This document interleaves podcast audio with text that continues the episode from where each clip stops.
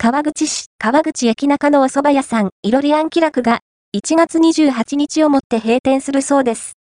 通勤や通学など、たくさんの人が利用する JR 川口駅。改札内にあるいろりあん気楽川口店が閉店するという情報をいただきました。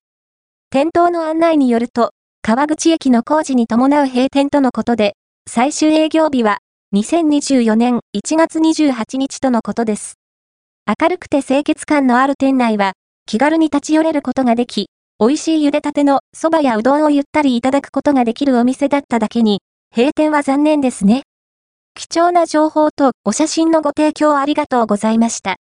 いろりあんきらく川口店はこちら。